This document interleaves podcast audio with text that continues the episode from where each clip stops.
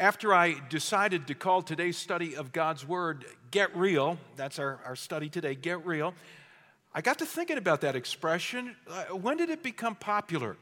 And uh, what was the understanding, the background to Get Real? So I went online because you could find anything by Googling right? So I Googled Get Real, and it took me to a website called Glossary of 80s Terms. So I immediately realized I'm dealing with an 80s term, and I looked, and all these other expressions back from the 80s brought back memories. And I wondered how many of these you might remember. So I thought I would do this as kind of a quiz slash competition. All right? I'm just going to give you half a dozen verbal expressions from the 1980s. See how many you can get. Now, here's the deal find a blank spot on your program right now and grab a pen because I'll give you a word, three seconds to write down a definition, then the definition will pop up on the screen. If the definition comes up before you've written something down, sorry, you don't get the points. Okay? So, no cheating here. You, you didn't have to be around in the 80s, by the way, to get some of these. Let's put the first one up here MASH. I'll give you three seconds to write down a definition for MASH. One, two, three. The definition is to make out. And if you weren't alive back in the 1980s, you're here because your mom and dad mashed. All right? Just thought I'd let you know. So that's what we were doing back then. We were mashing. Okay? Number two, take a red. This is an imperative, a command. Okay? Give you three seconds. Write down a definition if you want the point. One, two, three. Stop right there. Makes sense. Take a red, stop right there. How about a third one? Shred.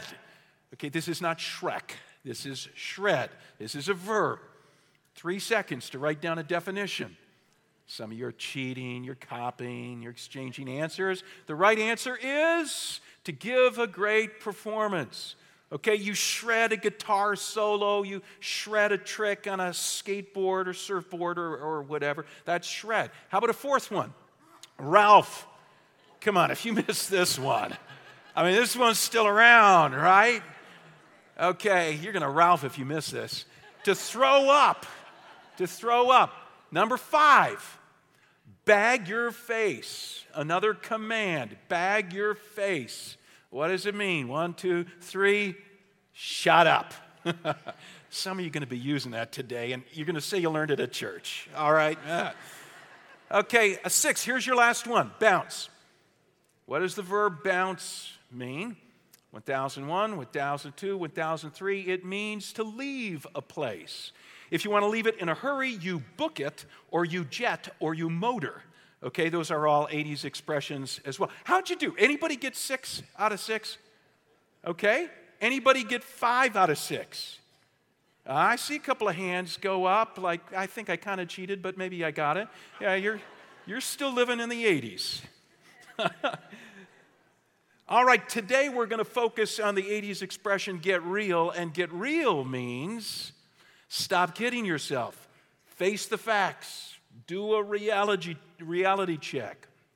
So, I want you to bag your face, bounce on over to James chapter 2. Okay? James chapter 2. Once you get there, take a red and listen carefully as I shred this sermon. Whoa, that was so 80s. Yeah. Yeah. Oh, the things you will clap at.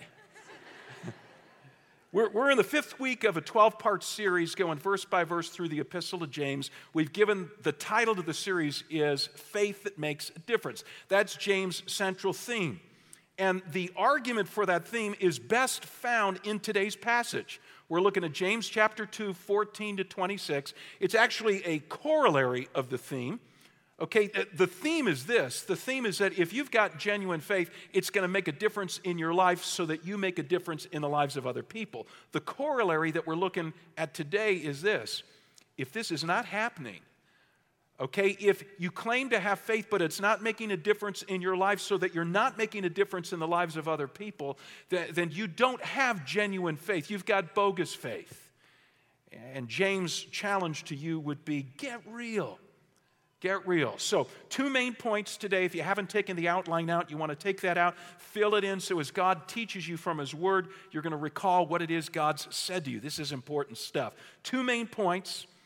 the dangers of bogus faith and the demonstrations of genuine faith. And I'm going to give you three examples of each. So, number one, the dangers of bogus faith. But before we take a look at James' three examples of these dangers, we better define what he means by bogus faith or phony or fake faith. For, for James, bogus faith is faith that's not accompanied by good deeds. That's simply put. In fact, you want to jot that down. Bogus faith is faith that's not accompanied by good deeds. And James is going to bring up in the short passage we're looking at today, he's going to bring up the topic of faith 10 times, and every time he mentions it, he immediately talks about deeds or actions. He always couples them together. For James, you can't have one without having the other.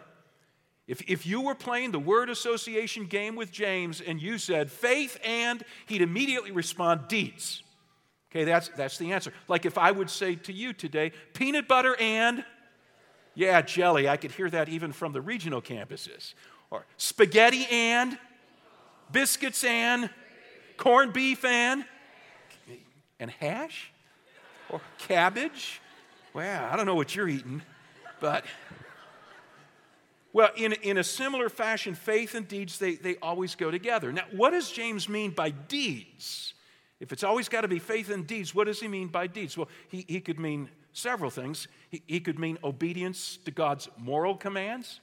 So you're interested in what the Bible has to say by way of do's and don'ts, and you're going to obey those things.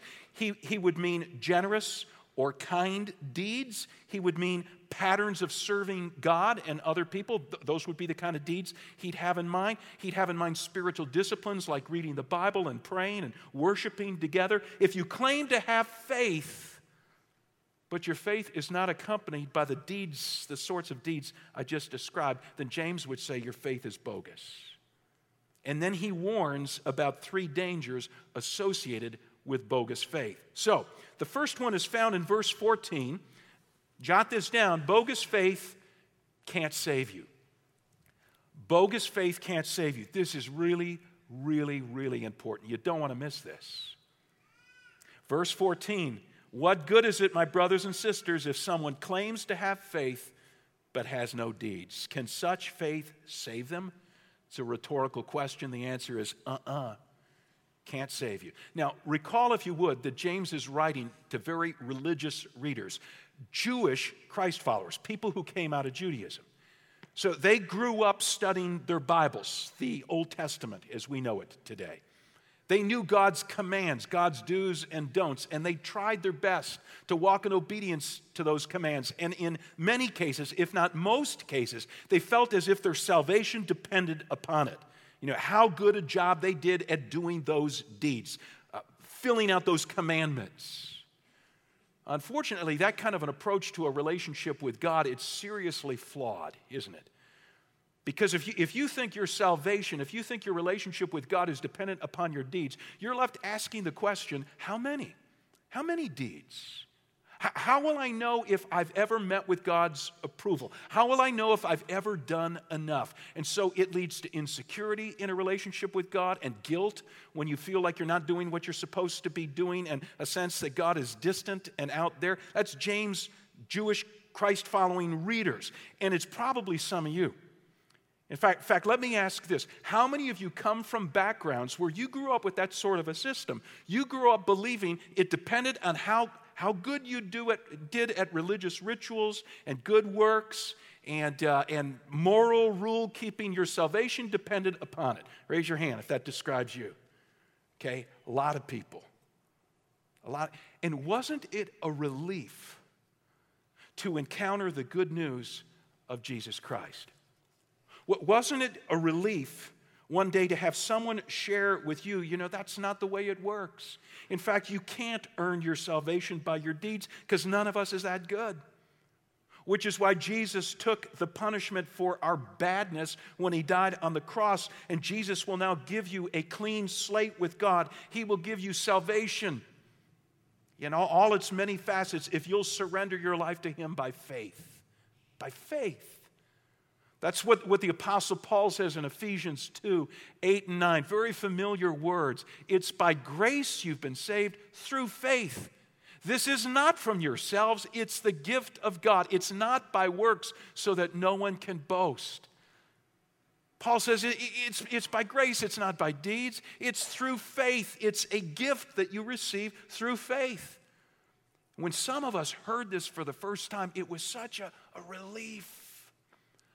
But unfortunately, in some cases, what it leads to is a swing to the polar extreme. This is what it led to in James' readers and in many of our lives. You, you, you, say, okay, if I'm saved by grace through faith, it's got nothing to do with deeds, then deeds don't really matter to God, right? Wrong, James would say. See, you may be saved by faith alone, but genuine faith is never alone, it's always accompanied by deeds. Have you heard me say that before? Okay, you're saved by faith alone. But genuine faith is never alone, it's, it's always accompanied by deeds. If you claim to have faith, but, but you're not producing God pleasing deeds in your life, something's wrong. You've got bogus faith. And that kind of faith, the danger is, is it can't save anybody. Now, some of you are saying, well, wait a second, let's go back to what Paul said in that Ephesians 2 8 and 9 passage. It seems to be at odds with what James is saying. Paul underscores it's through faith, it's not by works.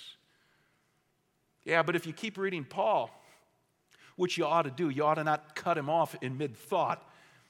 The Paul who wrote Ephesians 2 8 and 9 also wrote Ephesians 2 10. And in Ephesians 2 10, we read, For we are God's handiwork, created in Christ Jesus to do what? Good works. That was weak. To do what? Good works which God prepared in advance for us to do. The reason Paul says God saves you by grace through faith is to make you into a new person in Christ who's eager to do good works. Now, you following this? Maybe this bums you out. You know, if you did come to Christ out of a religious background, you still remember those old days when you were doing your best to win God's approval with your deeds, and it always left you feeling insecure and guilty and distant from God. And you, you were so relieved when you heard the good news about Christ that salvation is by grace through faith. And here I am, I'm throwing deeds back into the mix.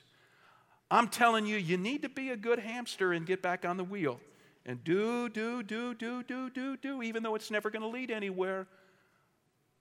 I'm telling you to go back to the old system, right? Now, that's not what I'm saying at all. There's a really important distinction to be made here. There's a difference between doing deeds in order to earn your salvation and doing deeds as an expression of your faith. Let, let, let me illustrate the difference and, and, why doing deeds is a joy and not a, not a tedious, laborious sort of thing that God demands of you.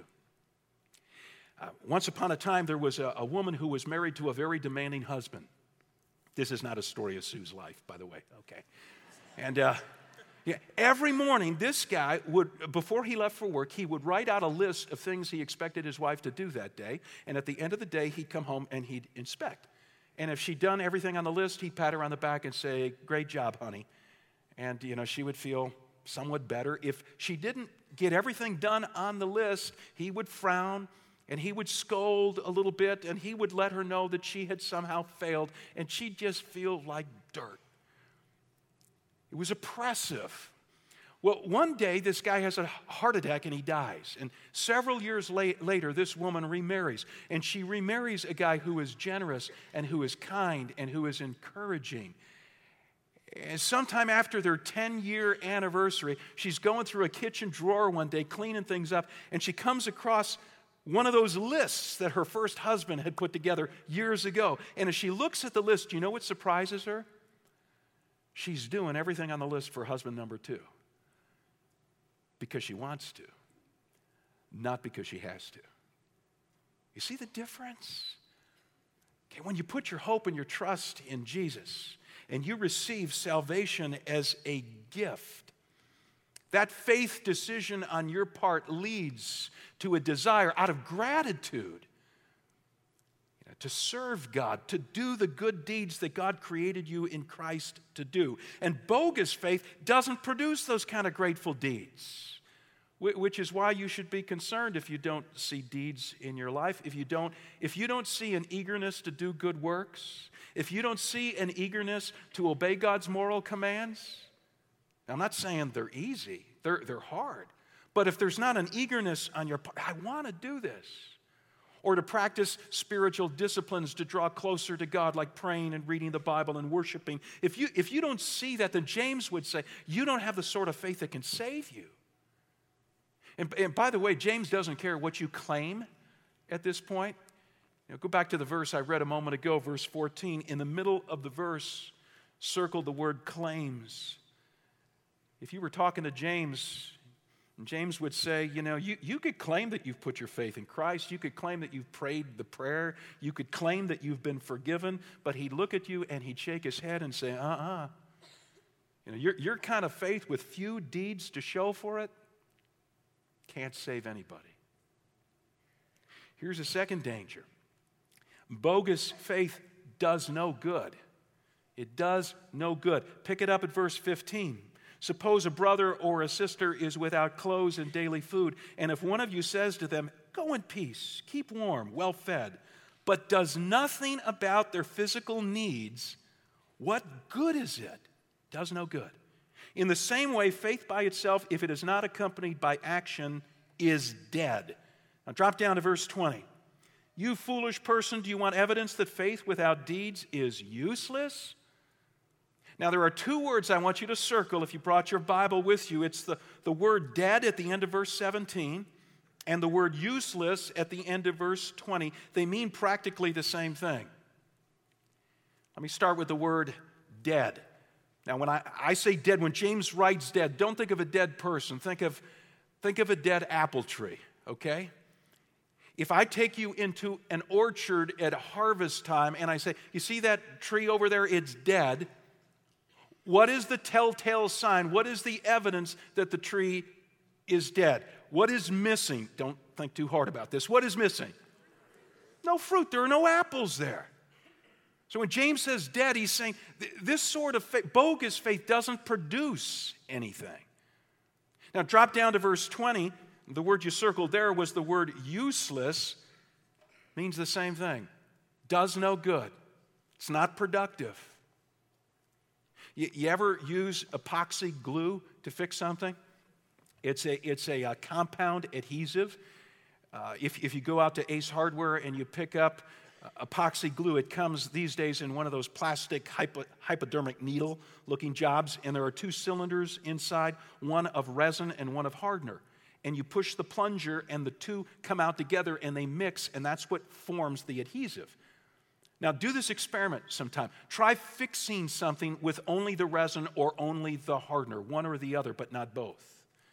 You know, take, take that coffee mug that the handle is broken off of and try to cement the, uh, you, you, know, the clay parts, the pottery parts together. It won't hold with just the res- resin or just the hardener. They've got to work in concert with each other. That, that's what James is saying there. You, you can't have faith without deeds. They go together. They do no good unless they're working hand in hand with each other. Now, James, he takes us to an example in verses 15 and 16 that I read to you a moment ago. He says, Imagine this situation somebody's lacking in clothes, doesn't have daily food. Now, just so you know, in James' day, that wouldn't have been a hypothetical situation. James was the pastor of the church in Jerusalem. It was a church known for its poverty. In fact, years later, when the Apostle Paul is writing his New Testament letters, he keeps referring to an offering that he's, that he's taking up as he goes from city to city on his missionary journeys. He's collecting financial, uh, a financial offering for the poor believers in Jerusalem. So James says to his readers So you see someone without clothes or food, and you say, Go in peace, keep warm, be fed, but you do nothing to meet those needs. James says, You got bogus faith. It's dead. It's not productive. It's useless. You know, you, you got faith that doesn't put clothes on anybody's back. You got faith that doesn't put food on anybody's table. You got faith that does no good thing. That's just not genuine faith. It's bogus, phony, fake faith. Third danger of this kind of faith it gives a false sense of security. Go back to the verses we skipped over, 18 and 19. But someone will say, Well, you have faith, I have deeds. Yeah, show me your faith without deeds, because I'll show you my faith by my deeds. You believe that there's one God. Oh, good. Even the demons believe that and shudder. Now, James anticipates as he's writing this epistle that there are going to be objectors among his readers. You know, there, there, there's bound to be someone who says, you know, I don't think faith and deeds are as inseparable as you're making them out to be. I think they're two distinct entities. In fact, I think it's quite possible for one person to say, I have faith, and another person to, to say, I have deeds. And James retorts, Really? Well, then you just try. Here's, here's a little experiment. You try to show me your faith without deeds, because I don't think you can do it. Faith is invisible, deeds are what make faith manifest. In fact, in, in, verse 18, I'm always telling you to look for repeating words, okay? Verse 18, the word show pops up twice. Circle it. Deeds show that you've got faith. Let me use an analogy here. You're looking out your window one day and you say to someone beside you, Oh, it's a windy day out there. How do you know it's a windy day? Can you see the wind? Can, can anybody here see wind? No, of course you can't. What, what do you see? You see what wind does. That's what you see, right? You, the reason you say it's a windy day is because you're looking out there and there's this flag flapping furiously in the breeze or there's a tree that's bent over, or there's a guy holding onto his hat. You say, It's windy. Now, on another day, someone might say to you, Hey, is it windy out there still? And you look out the window and you say, No, no, it's not. How do you know? You know because there's no evidence of wind. The invisible wind is not being made manifested by what it does. James would say to his readers, No deeds, no faith. No deeds, no faith. At which point, James anticipates a second object, objection. Someone pipes up and says, Well, wait a second. Who are you to tell me I don't have faith? I believe in God. James says, Really? Well, even demons believe in God and they shudder at his awesomeness. But this doesn't make demons card carrying Christ followers, does it? It doesn't change their behavior, doesn't change their attitudes. Please don't have a false sense of security, James would say, just because you believe that you uh, have faith in God, just because you nod your head to certain essential facts about who He is. You believe that Jesus is God's Son. You believe that Jesus came to earth in human form. You believe, you believe that He died on the cross to pay for sins. You believe that people can be forgiven by putting their hope and trust in Him. You believe that you nod your head to those facts or you mouth the words, you pray the prayer that somebody like Pastor Jim encouraged you to pray. But that's as far as it goes. James says you may have a false sense of security. That's a very dangerous thing. Because Jesus warned that one day people would stand before him at Judgment Day. They'd say, Lord, Lord. And Jesus said, I'm going to have to say to some of those folks, Matthew 7, verse 23, Away from me, I never knew you. See, the dangers of bogus faith, it can't save you, it does no good, and it gives you a false sense of security. Let's talk about the demonstrations of genuine faith. That's our second point. James again gives us three examples, three demonstrations of genuine faith. And the first is found in verses I've already read to you, verses 15 through 17. So I won't read them again, but we'll put them up here on the screen. James exposes in these verses the inconsistency of claiming to have faith while ignoring people's needs. And James says, you know, that, that just won't wash. Because a person with genuine faith looks for opportunities to provide such things as clothes and food for destitute people. So, genuine faith, here's the first mark of it it meets needs. It meets needs. Now, we're kind of celebrating Community Impact Weekend, this special ministry we have. And the intention of it is to hook you up with opportunities to meet the destitute, uh, the desperate needs of destitute people around you. Uh, people in nursing homes, people in jails, people in crisis pregnancy centers, people in homeless shelters, people who live in your neighborhood, people right under our noses. And so we've got this ministry that will, will acquaint you with opportunities to meet these needs. Let, let me quickly share a couple of stories of Christ Community Church people who are out there meeting needs through our community impact ministry. And by the way, I could cite dozens of stories. I hear them every week. They always make me beam because I think, yeah, that's what we should be doing. So, first story is about a woman named Lynn.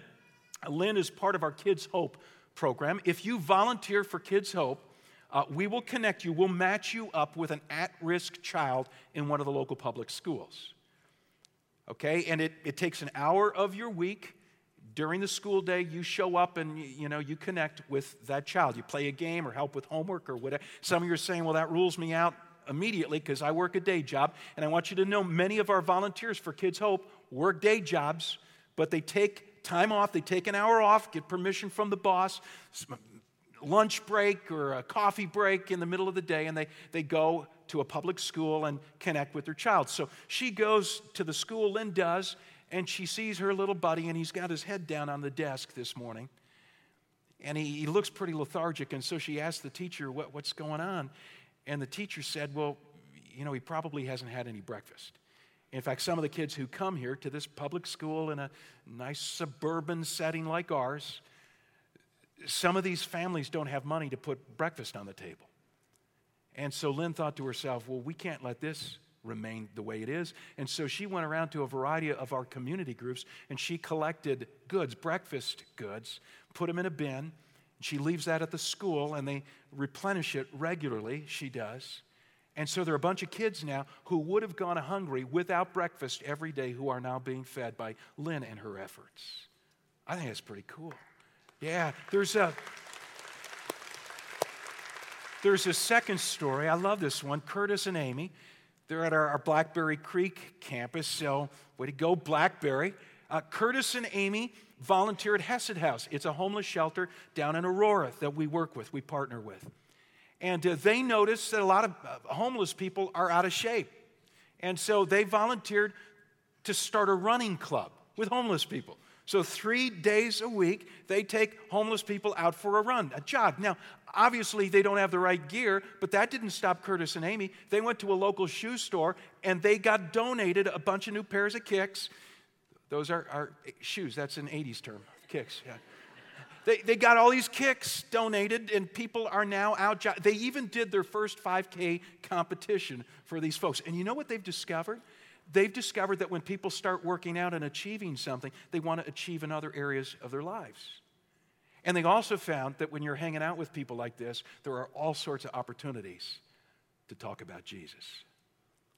R- real faith, genuine faith meets needs. Here's the second demonstration of genuine faith it passes tests. Go to verse 20. You foolish person, do you want evidence that faith without deeds is useless? Was not our father Abraham considered righteous for what he did when he offered his son Isaac on the altar? I mean, you see that his faith and his actions were working together, and his faith was made complete by what he did. And the scripture was fulfilled that says Abraham believed God, and it was credited to him as righteousness. He was called God's friend. You see that a person is considered righteous by what they do and not by faith alone. Now, do you know the story of Abraham? Abraham was a good guy for James to use as a role model because, again, he's writing to Jewish Christ followers, and Abraham was the father of the Jewish race. It'd be like me using as a, as a role model with you guys George Washington. Okay? And he, he, he refers to a story about Abraham. Abraham, in his old age, his wife's an old lady at the time as well, they're childless. And God gives them a miracle baby, the baby they name Isaac, because Isaac in Hebrew means laughter, and it was a pretty funny thing. You know, in fact, when God announced to Sarah that she was going to become pregnant, Sarah laughed. You know, good joke, God. Well, Sarah has a baby, Isaac, and as Isaac is growing up, God asks Abraham to do the unthinkable. he asks Abraham to sacrifice his son Isaac on an altar, to give him up. Now, we know from Scripture, other Scriptures, this was a test. God had no intention of Isaac being slain. In fact, you can read about, about this as a test in Hebrews 11 if you're following that Bible reading schedule I've been trying to move you in the direction of, the Scripture Union Bible reading schedule. We read Hebrews 11 this past week about uh, Abraham's faith demonstrated by his willingness, his willingness to sacrifice Isaac. And because of that willingness, he passed the test. Isaac was spared. James says that it's Abraham's faith combined with his willingness to do this deed that demonstrated that Abraham was a righteous man. I mean, look, look again at verse 24. At the conclusion of the story, James draws an application to our lives. He says, You can see that a person is considered righteous by what they do and not by faith alone. Now, you read this statement, for many people, it causes great uneasiness and confusion. Because you say, well, no, this is not the way the Apostle Paul tells the story. I mean, Paul talks about Abraham and his righteousness, but he comes at it from an entirely different angle. So if you go to Paul's letters, this is what Paul says. He, he refers not to the part of the story where Abraham sacrifices, almost sacrifices Isaac, but to the beginning of the story when God appears to Abraham, takes him outside on a dark night, points up at the stars, and says, Abraham, I'd like to give you as many descendants as the stars in the heaven. And scripture says Abraham believed God, and God credited to him as righteousness. Abraham, if you would, was saved at that point. So would say the Apostle Paul. You say, well, well wait, wait a second. No deeds? No, no deeds at that point, just believing that God was going to fulfill his promise. What about what James says? It was because of his faith and what he did. Like, can we put Paul and James in a locked room and say, you guys are not coming out until you can agree on this? So, you know, just duke it out and come on out when you're ready. The truth is, they're not in disagreement with each other. The, the truth is, they're saying exactly what I said earlier in the sermon. You know, first, that you're saved by faith alone in Jesus Christ. That's Paul in his epistles talking about Abraham looking at the sky and saying, I believe God's going to do what he promises to do. Uh, on, the, on the other hand, genuine faith, I said, is never alone. It's always accompanied by deeds. That's James' point, that it was Abraham's willingness to sacrifice Isaac the, the, the, two are flip sides of the same coin. Another way to put it would be this You are declared righteous before God by faith alone in Jesus Christ. It's a legal proclamation. Put your faith in Christ, declared righteous. On the other hand, you demonstrate that you are indeed righteous by the good deeds that follow, that you have saving faith by the deeds that follow. So it's God's declaration, it's our demonstration, flip sides of the same coin. You with me? You get it? Good. Now, let's go back to the story, though. So, Abraham passes this test. That's the demonstration of his faith. Bring it home to your life. What tests might you have to pass in order to demonstrate that your faith is genuine? You know, it may be the test of losing something that's dear to you. Not, not almost losing it, like Abraham almost losing Isaac, but actually losing it. There, there, there's nothing like losing a loved one, nothing like losing your job, losing your, your health. To reveal whether your faith is in God, genuine faith, or it's in other things, bogus faith. Loss is a, is a test of faith.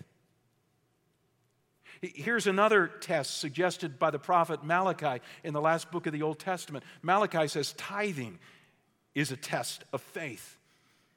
Okay, giving money away, are you crazy? Giving the first 10% of your income back to the Lord for His work? Malachi would say, he'd say, Well, you know, do you believe God? Do you believe that God's going to meet your, your needs, that you're going to be able to pay your bills even though you give money away? Do you have that kind of faith or not? Or, or here, here's another variety of that. Maybe you got all the money you need to pay your bills, but you still have a, a hard time tithing. And I think Malachi would say to you Do you truly believe God's promise that you'll be happier by giving money away than hoarding it and spending it on yourself? Do you really believe that? Now, there are other tests, I'm sure, of faith. If we had time to tease them out, you, you could probably come up with some. Is your faith proving to be genuine by the way you pass these tests. Now, I'm not going to suggest that, that we all need to be straight A students in this regard. We will flunk an occasional exam, a faith exam. But by and large, if you've got genuine faith, you're, you're going to discover it passing tests. Here's the third demonstration in what Paul writes. James writes, excuse me, been talking about Paul. Go down to verse 25, closing verses of this chapter. In the same way, was not even Rahab the prostitute considered righteous for what she did when she gave lodging to the spies and sent them off in a different direction? As the body without the spirit is dead, so faith without deeds is dead. Third demonstration of genuine faith is it changes loyalties. And the story here is uh, a story of a, of a woman named Rahab that I would love to look at in detail if we had the time in Joshua 2. You're just going to have to go home and read this story for yourself. Okay, the, the, the thumbnail sketch of it is this Israel is about to enter the promised land.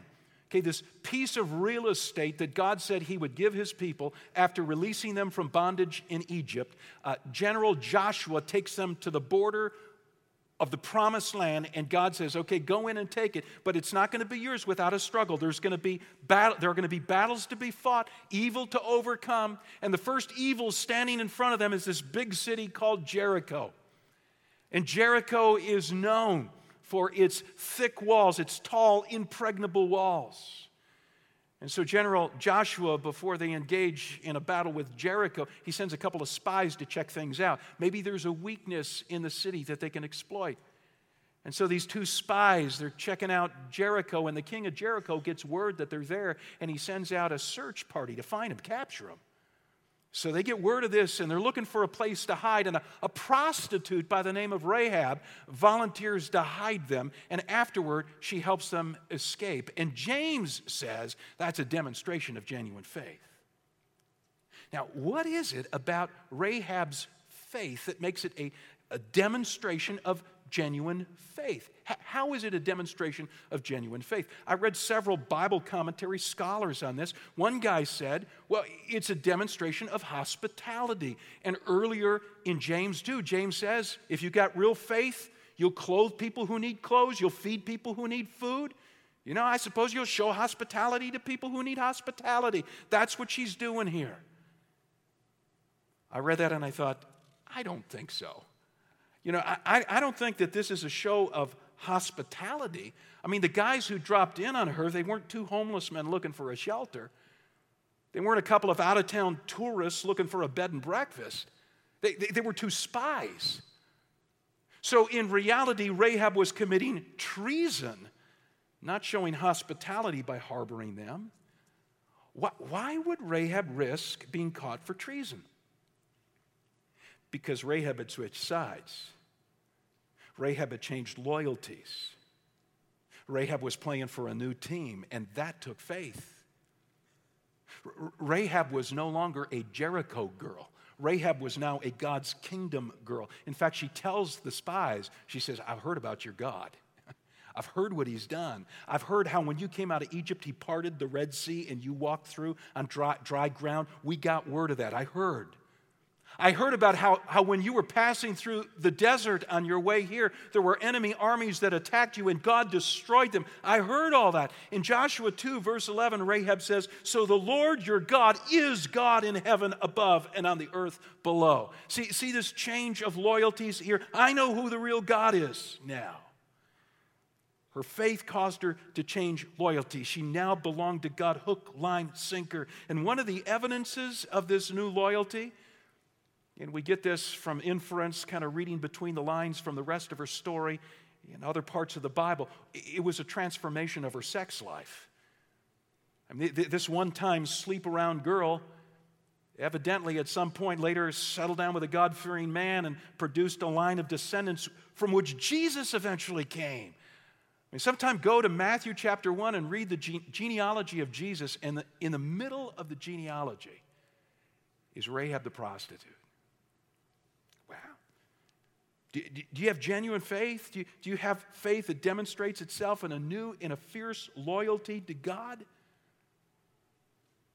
Do you look like you're a player on God's team, or do you look like you're a player on the world's team? You know, when it comes to issues such as sexual standards, do you look like God's team or the world's team? When it comes to personal priorities, what you spend your money on, your time on, your efforts on, do, do you look like you're a God player or a world player? Business ethics, God's team or the world's team? Ha- have you truly changed loyalties? My, my son Andrew is a photojournalist for a missions organization. And he dropped in on us this past week. He's uh, spent the last month in India and he's traveling through town on his way. Next month, he'll be in Nicaragua. And so while he was home and his fiance was in town, Sue and I took him out for dinner, Andrew and Mary. And uh, they were catching us up on their lives. And he, he told me one amusing story. He said when he was traveling in Europe several months ago, he was hanging out with some uh, Dutch young adults, 20 somethings, and uh, they expressed surprise when Andrew told them that he was engaged. They expressed surprise that his fiancee wasn't traveling with him, that they're not living together. And Andrew took a deep breath and he said, Well, you know, both of us are followers of Jesus. And one of the things Jesus teaches in the Bible, God's Word, is that sex is to be reserved for a marriage relationship, a commitment. And so we're waiting. And this is the amusing part. One, one of the Dutch young people looked at him and said, you know, We've heard that there are people like that but, but we've never met one. yeah. Are, are you one of those people like that? I mean, is it really obvious by the way that you live that you're on God's team and not the world's team, that you've changed loyalties, that your loyalties are different? Is it obvious that you're wearing God's jersey and not the world's jersey anymore? In just a moment, we're, we're going to celebrate communion. Our bands are going to come out at all four of our campus uh, stages right now so that we can move that direction. But as they do, let me remind you that Jesus put it all on the line for you. He gave his life on the cross. But what he, what he desires in response is faith, but not bogus faith. Not faith that can't save you any, anyway, faith that does no good.